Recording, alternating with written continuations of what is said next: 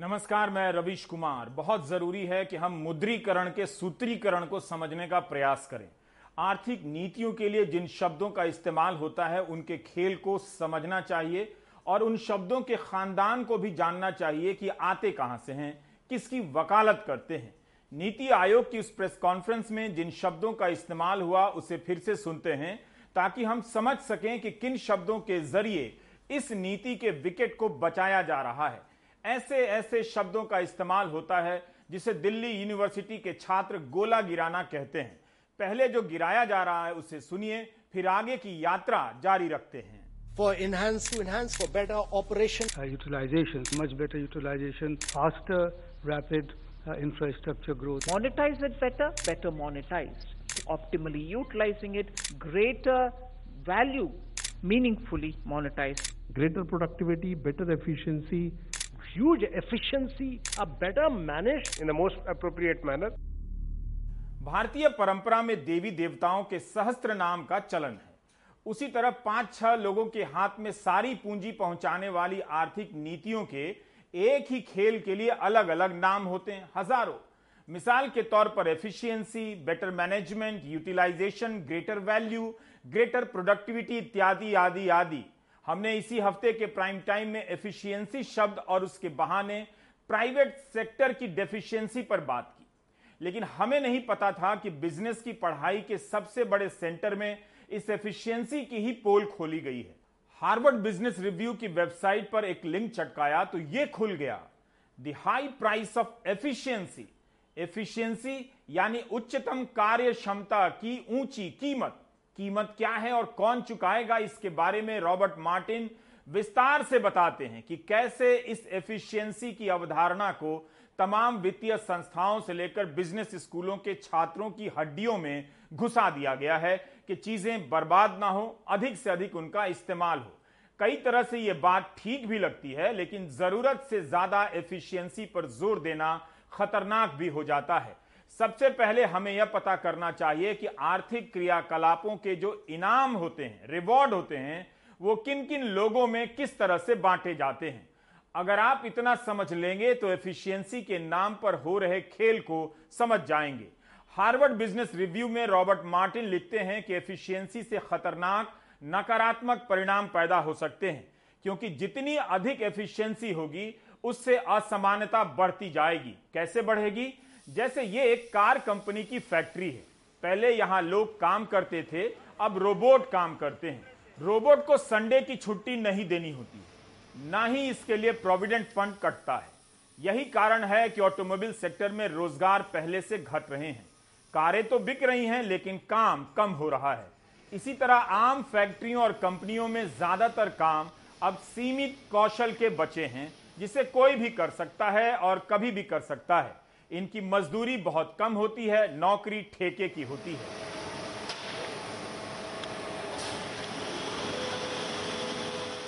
अगर आप गलती से हिंदू मुस्लिम डिबेट नहीं देख रहे हैं और प्राइम टाइम देख रहे हैं और गुरुग्राम और फरीदाबाद की फैक्ट्रियों में काम करते हैं तो आप समझ सकते हैं कि आपकी कमाई कई साल से एक ही जगह पर अटकी है और कई साथियों का रोज़गार चला गया है। उसका कारण क्या है?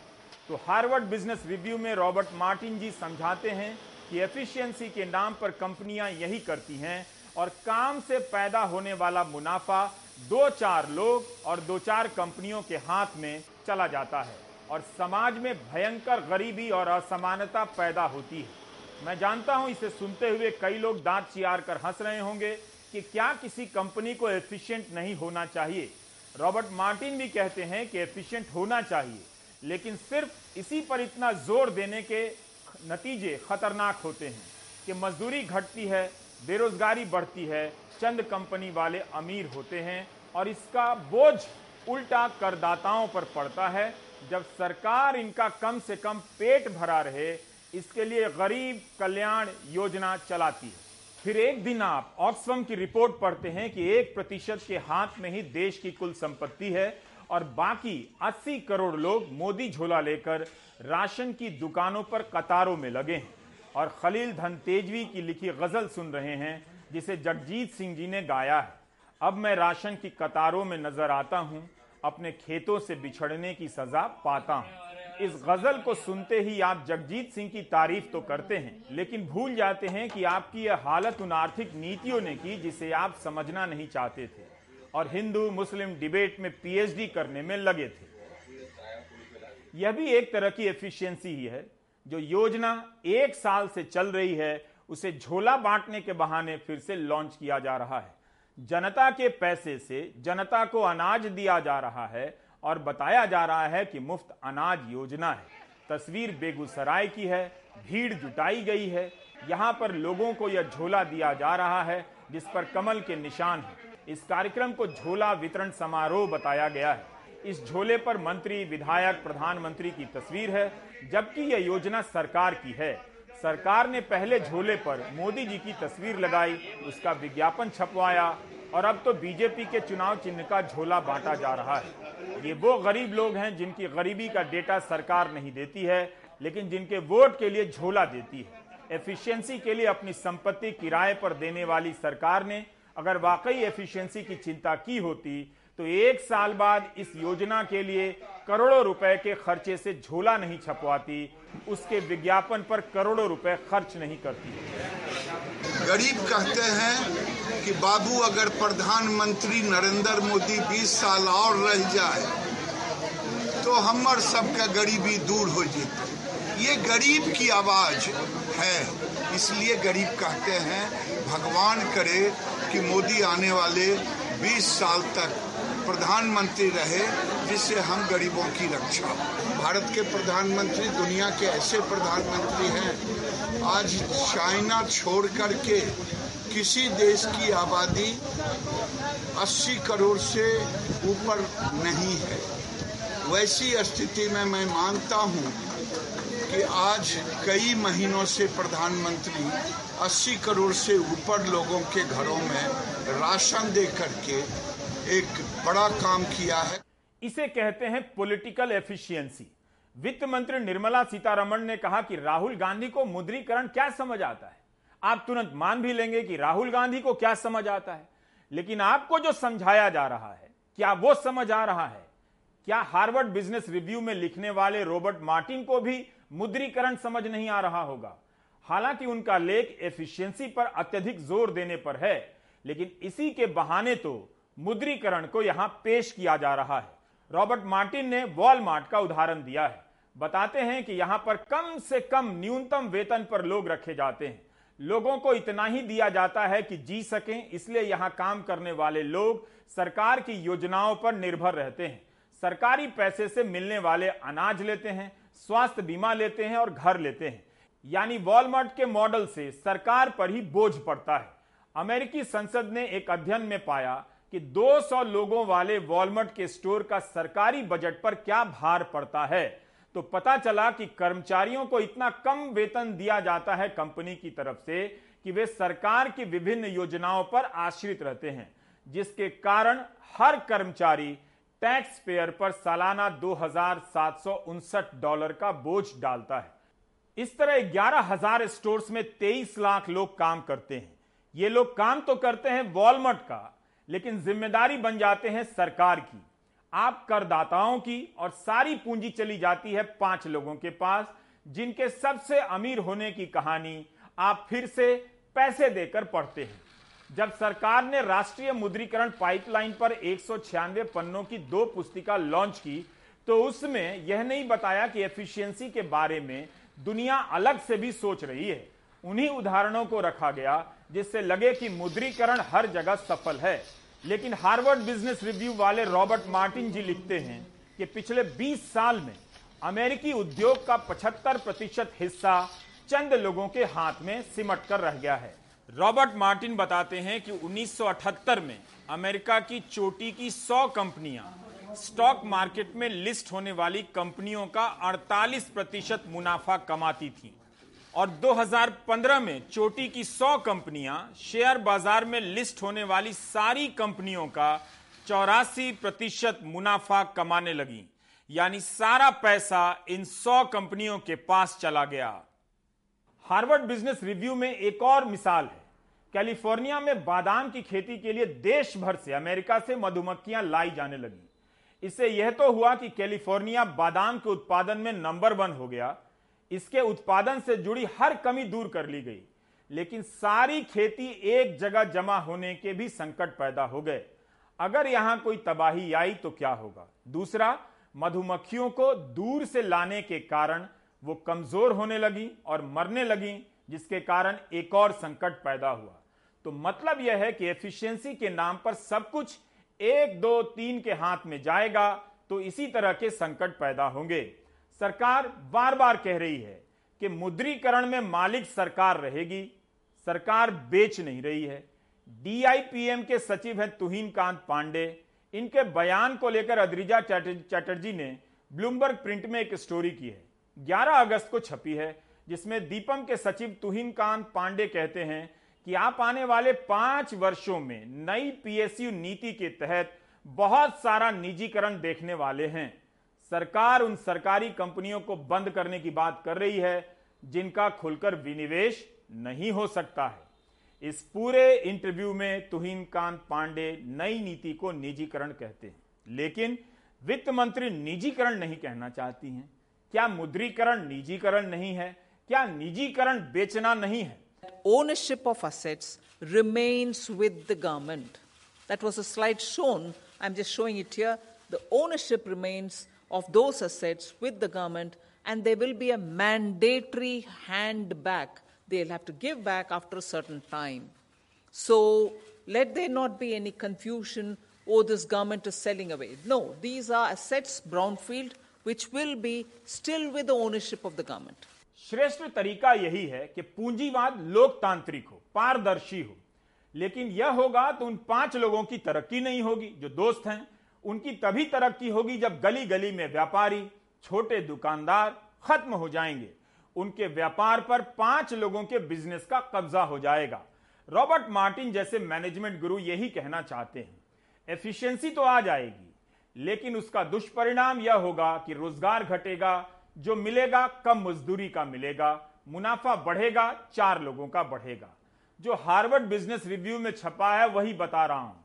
इस संस्थान का कभी प्रधानमंत्री ने मज़ाक उड़ा दिया था कि हार्वर्ड वाले हार्ड वर्क क्या करना जाने। अब वही हार्वर्ड वाले सरकारी संपत्तियों को निजी हाथों में सौंपने के लिए कितना हार्ड वर्क कर रहे हैं। देश ने देख लिया हार्डवेयर वालों की सोच क्या होती है? हार्ड वर्क वालों की सोच क्या होती है? ये देश ने देख लिया।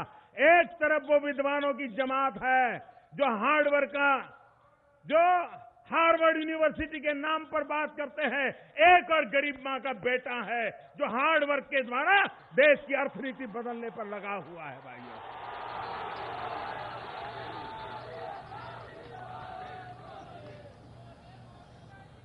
हार्वर्ड आगे बढ़ेगा कि हार्ड वर्क देश के किसानों ने दिखा दिया है, देश के मजदूरों ने दिखा दिया है, देश के ईमानदारों ने दिखा दिया है।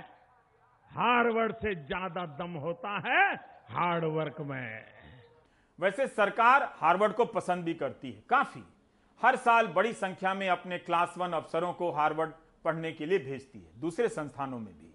आप जानते हैं कि प्रधानमंत्री के तहत आने वाला कार्मिक मंत्रालय की वेबसाइट पर उन संस्थानों की सूची है जहाँ जाकर आईएएस अपना विकास कर सकते हैं, फिर लौटकर भारत का विकास कर सकते हैं। इस सूची में हार्वर्ड भी शामिल है। इसे श्रेष्ठ संस्थानों में एक बताया गया है। वहाँ के 11 कोर्स की सूची दी गई है, जिनमें अफसर पढ़ सकते हैं। नीति आयोग के सीईओ अमिताभ कांत ने भी हार्वर्ड से कोर्स किया है। यह जानकारी उनकी पर्सनल वेबसाइट पर तो मिलती है, लेकिन नीति आयोग पर उनके बारे में दी गई जानकारी में हार्वर्ड का ज़िक्र नहीं है। बाई द वे हार्वर्ड को सरकार प्यार करती है। Do you get my point Anindya Chakravarty ने अपने ट्विटर हैंडल पर राष्ट्रीय मुद्रीकरण पाइपलाइन को लेकर कुछ सवाल उठाए। हैं उनका कहना है कि वे जवाब नहीं जानते हैं, लेकिन कुछ सवाल पूछ रहे हैं। जैसे एनएमपी का कहना है कि सरकारी टेलीकॉम कंपनी के पास पैंतीस हज़ार एक सौ करोड़ की संपत्ति है। इतना पैसा प्राइवेट सेक्टर के साथ साझेदारी से हासिल किया जाएगा। इसका मतलब यही हुआ कि टेलीकॉम सेक्टर में प्राइवेट सेक्टर बहुत अच्छा कर रहे होंगे। तब फिर वोडाफोन आइडिया दिवालिया क्यों है? भारतीय एयरटेल का मुनाफा अप्रैल से जून में बासठ प्रतिशत कम क्यों हुआ है? पिछले साल अप्रैल से जून में इस कंपनी को सोलह हज़ार करोड़ रुपए का घाटा हुआ। क्यों हुआ? तो किस कंपनी को सरकारी टेलीकॉम संपत्ति लीज पर मिलेगी जिससे फ़ायदा होगा? इतना भी टफ क्वेश्चन नहीं है कि आप जवाब नहीं जानते हैं। और इंदियों ने एक और सवाल कर दिया है जो बेसी खतरनाक है। 8000 किलोमीटर लंबी गैस लाइन का मुद्रीकरण होने वाला है। गेल और पेट्रोलियम मंत्रालय की प्राकृतिक गैस लाइन की पाइप को लीज पर दिया जाएगा, जिससे सरकार को चौबीस हज़ार करोड़ आएगा। क्या आप उन प्राइवेट कंपनियों का नाम बता सकते हैं, जो भारत में प्राकृतिक गैस के क्षेत्र में काम करती हैं? ये ऑन इंडियो पूछते हैं। इस फैसले से किन कंपनियों के शेयर के दाम ऊपर चढ़े हैं? ये पता करना मुश्किल नहीं, थोड़ी मेहनत आप भी कीजिए। ऐसा नहीं है कि प्राइवेट सेक्टर एफिशिएंट नहीं होता है, लेकिन सिर्फ़ इसी सेक्टर को संसाधनों का बेहतर इस्तेमाल आता है, यह बोगस प्रोपेगेंडा है। संयुक्त राष्ट्र के यूएनडीपी का 2015 का एक पेपर है, पेपर ऑन एफिशिएंसी। इसमें इसी को लेकर आगाह किया गया है कि क्या प्राइवेट सेक्टर ज़्यादा एफिशिएंट होता है। उच्चतम श्रेणी की कार्य क्षमता को हासिल करने के लिए अक्सर कंपटीशन का उदाहरण दिया जाता है कि निजीकरण से कंपटीशन होगा और एफिशिएंसी आएगी। 2013 में सरकारी और प्राइवेट सेक्टर की एफिशिएंसी का एक तुलनात्मक अध्ययन किया गया था। इसमें पाया गया है कि औद्योगिक देशों में निजीकरण से एफिशिएंसी में कोई खास सुधार नहीं आएगा। ब्रिटेन, चिली और पोलैंड में निजीकरण से एफिशिएंसी में खास तेज़ी नहीं आई। एकाधिकार बनने से कमी ही आती है। यही बात राहुल गांधी भी कह रहे हैं, लेकिन वित्त मंत्री के अनुसार राहुल गांधी को मुद्रीकरण की समझ ही क्या है? अब यहाँ पे ये सारे के सारे प्राइवेटाइजेशन मोनोपोली बनाने के लिए करे जा रहे हैं। सारे के सारे, मैंने आपको नाम दिया है। Power telecoms warehousing mining airports ports ये सब मोनोपोली बनाने के लिए किया जा रहा है। आप जानते हो पोर्ट्स किसके हाथ में है एयरपोर्ट किसको मिल रहे हैं? तो हम कहते हैं प्राइवेटाइज कीजिए, मगर देश को नुकसान मत पहुंचाइए। इस देश में जो छोटे बिजनेसेस होते हैं मिडिल साइज़ बिजनेसेस होते हैं, जो आपको रोज़गार देंगे कल, वो सब बंद हो जाएँगे, खत्म हो जाएँगे। तीन चार बिजनेसेस रहेंगे। इनको एम्प्लॉयमेंट देने की कोई ज़रूरत नहीं रहेगी और आपको रोज़गार नहीं मिलेगा। दिक्कत यह है कि कांग्रेस की आर्थिक नीतियाँ भी इसी के आसपास घूमती हैं। दोनों एक ही स्कूल के विद्यार्थी हैं। यही कारण है कि बीजेपी के लिए कांग्रेस की आलोचना को ठुकराना बहुत आसान हो जाता है। आप संसदीय समिति की रिपोर्ट पढ़िए तो हर दल के सांसद मुद्रीकरण से सहमत नज़र आएँगे। हमने अनगिनत कार्यक्रम किए हैं यह बताने के लिए कि पुलिस के अफसरों के लिए किसी बेकसूर को फंसा देना, महीनों, वर्षों तक जेल में डाल देना, उसकी ज़िंदगी बर्बाद कर देना आसान हो गया है। अगर फर्जी केसों में फंसाए गए लोगों का डेटा देखेंगे तो पता चलेगा कि हर जाति और धर्म के लोगों को तबाह किया गया है, हर सरकार में और हर राज्य में, हर साल में। उमर खालिद और शर्जिल इमाम का ही केस लीजिए।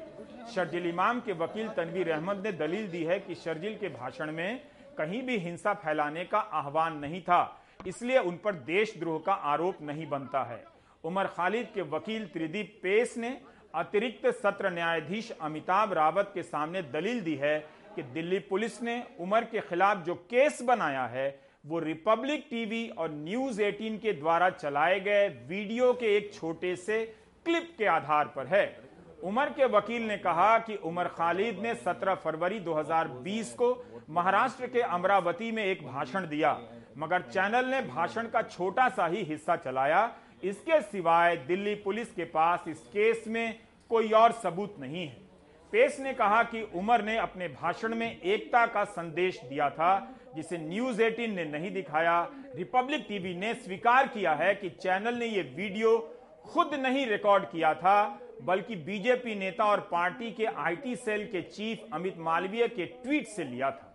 त्रिदीप पेस ने कहा कि यह पत्रकारिता की मौत है। उमर ने अपने बयान में कहा है कि मुझे प्रेस ने फंसाया है। आप मेरी बात याद रखते होंगे कि भारत का मीडिया भारत के अर्जित लोकतंत्र की हत्या कर रहा है। आईटी सेल के चीफ के ट्वीट से वीडियो क्लिप लेकर दिल्ली पुलिस किसी को जेल में बंद कर देती है। यूएपीए लगा देती है, महीनों जेल में वो बंद है। मामला अभी अदालत में है, लेकिन क्या पुलिस के पास यही वीडियो क्लिप है सबूत के तौर पर यह पता चलेगा जब सितंबर के प्रथम सप्ताह में इस पर सुनवाई होगी। इसका ज़िक्र इसलिए किया कि भारत के मुख्य न्यायाधीश एनवी रमना ने आज कहा है कि पुलिस अफसरों का सत्ताधारी दलों के साथ गठजोड़ का ट्रेंड बन गया है। और यह परेशान करने वाला है। चीफ जस्टिस की यह बात सही लगती है। मैंने इन दिनों एक किताब पढ़नी शुरू की है, the silent coup, a history of India deep state.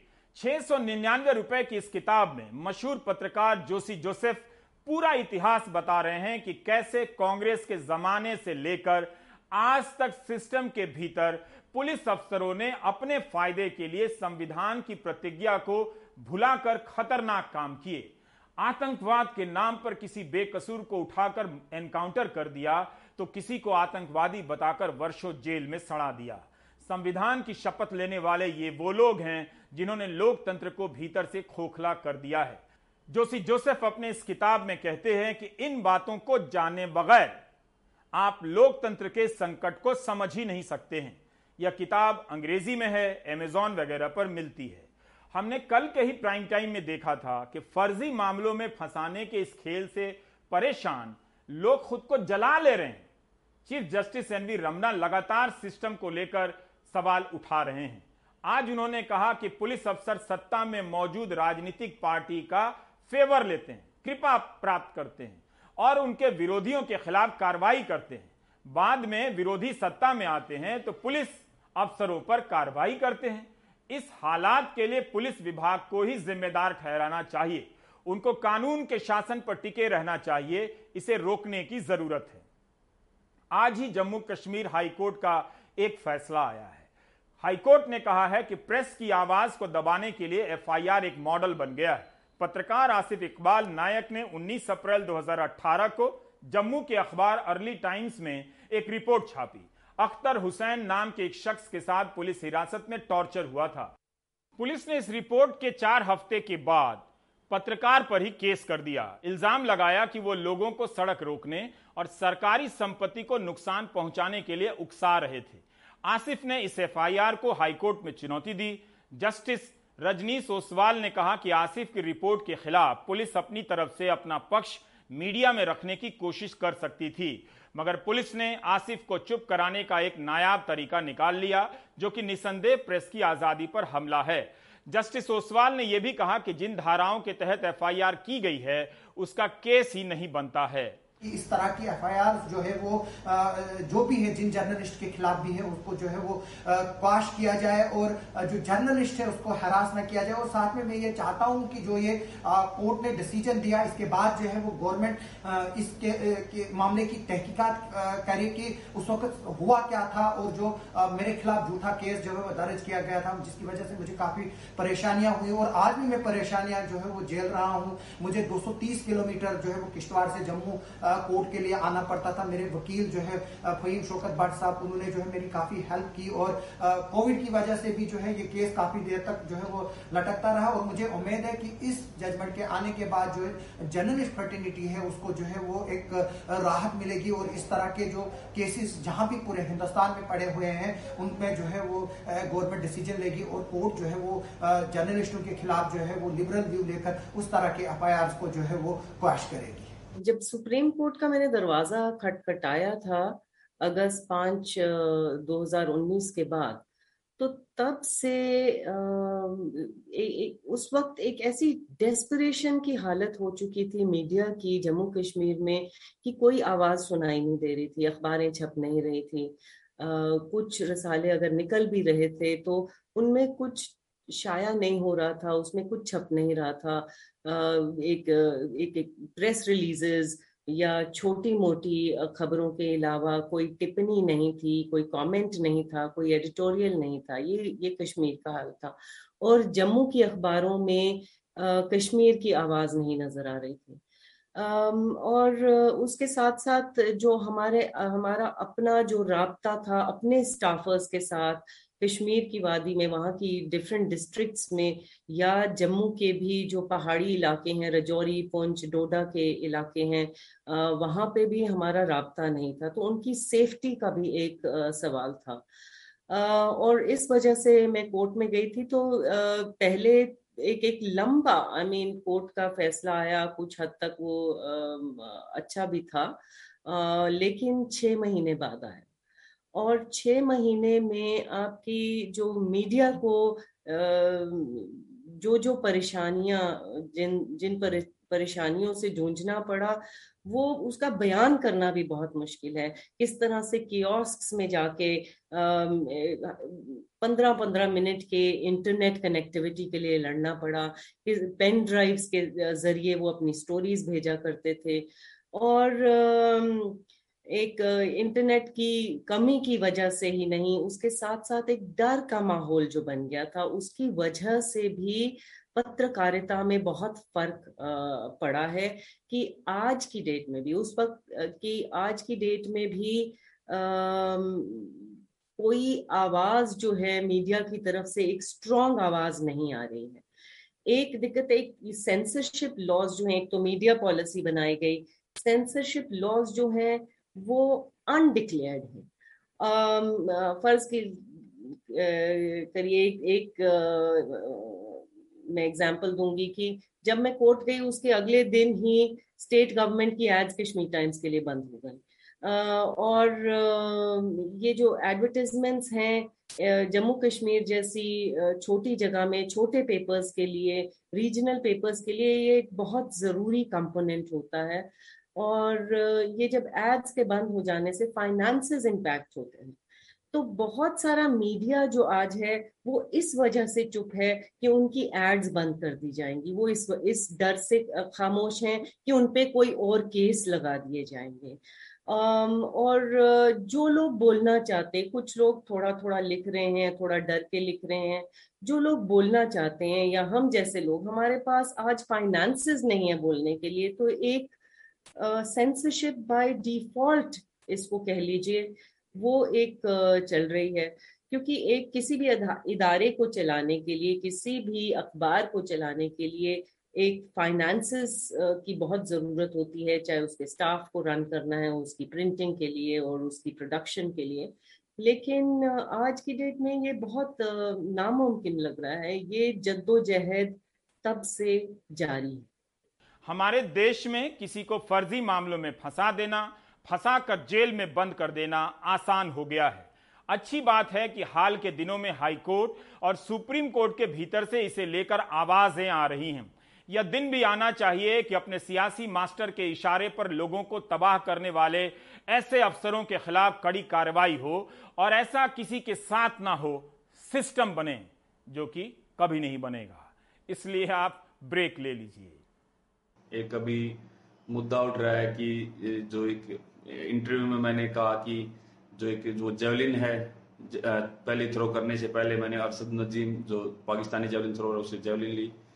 तो उसका काफ़ी बड़ा मुद्दा बना दिया है। तो मैं आप सभी से यही विनती करता हूँ कि ऐसा ना करें। स्पोर्ट्स सभी को मिलके चलना सिखाता है और हम सभी जेवलिन थ्रोर आपस में प्यार से रहते हैं, सभी आपस में अच्छे से बात करते हैं। तो कोई भी ऐसी बात ना कहें जिससे हमको ठेस पहुँचे।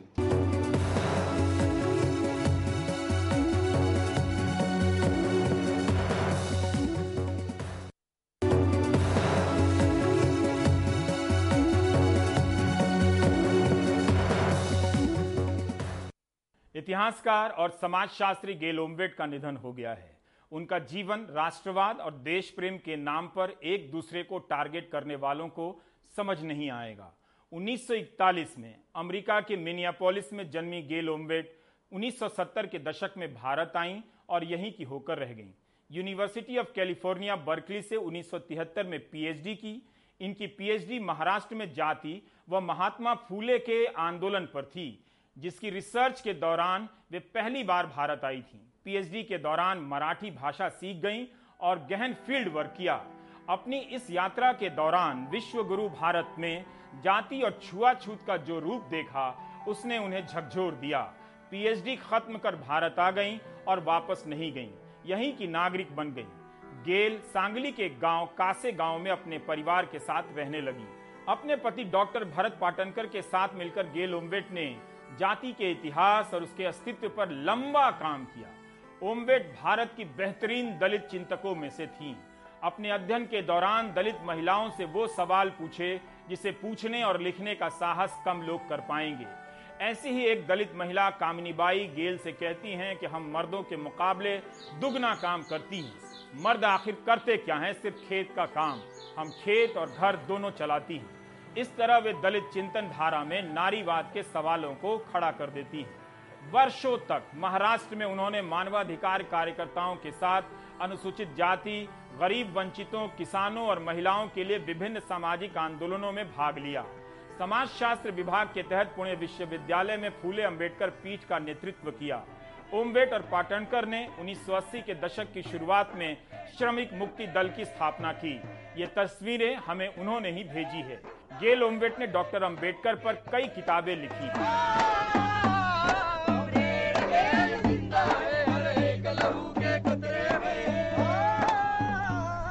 गेल ओमवेट जैसा नागरिक होना चाहिए। जो नागरिकों की बात करती हैं, देश की नहीं। वो नागरिकों की बात करने के लिए देश बदल लेती हैं। आप देख रहे थे प्राइम टाइम। नमस्कार।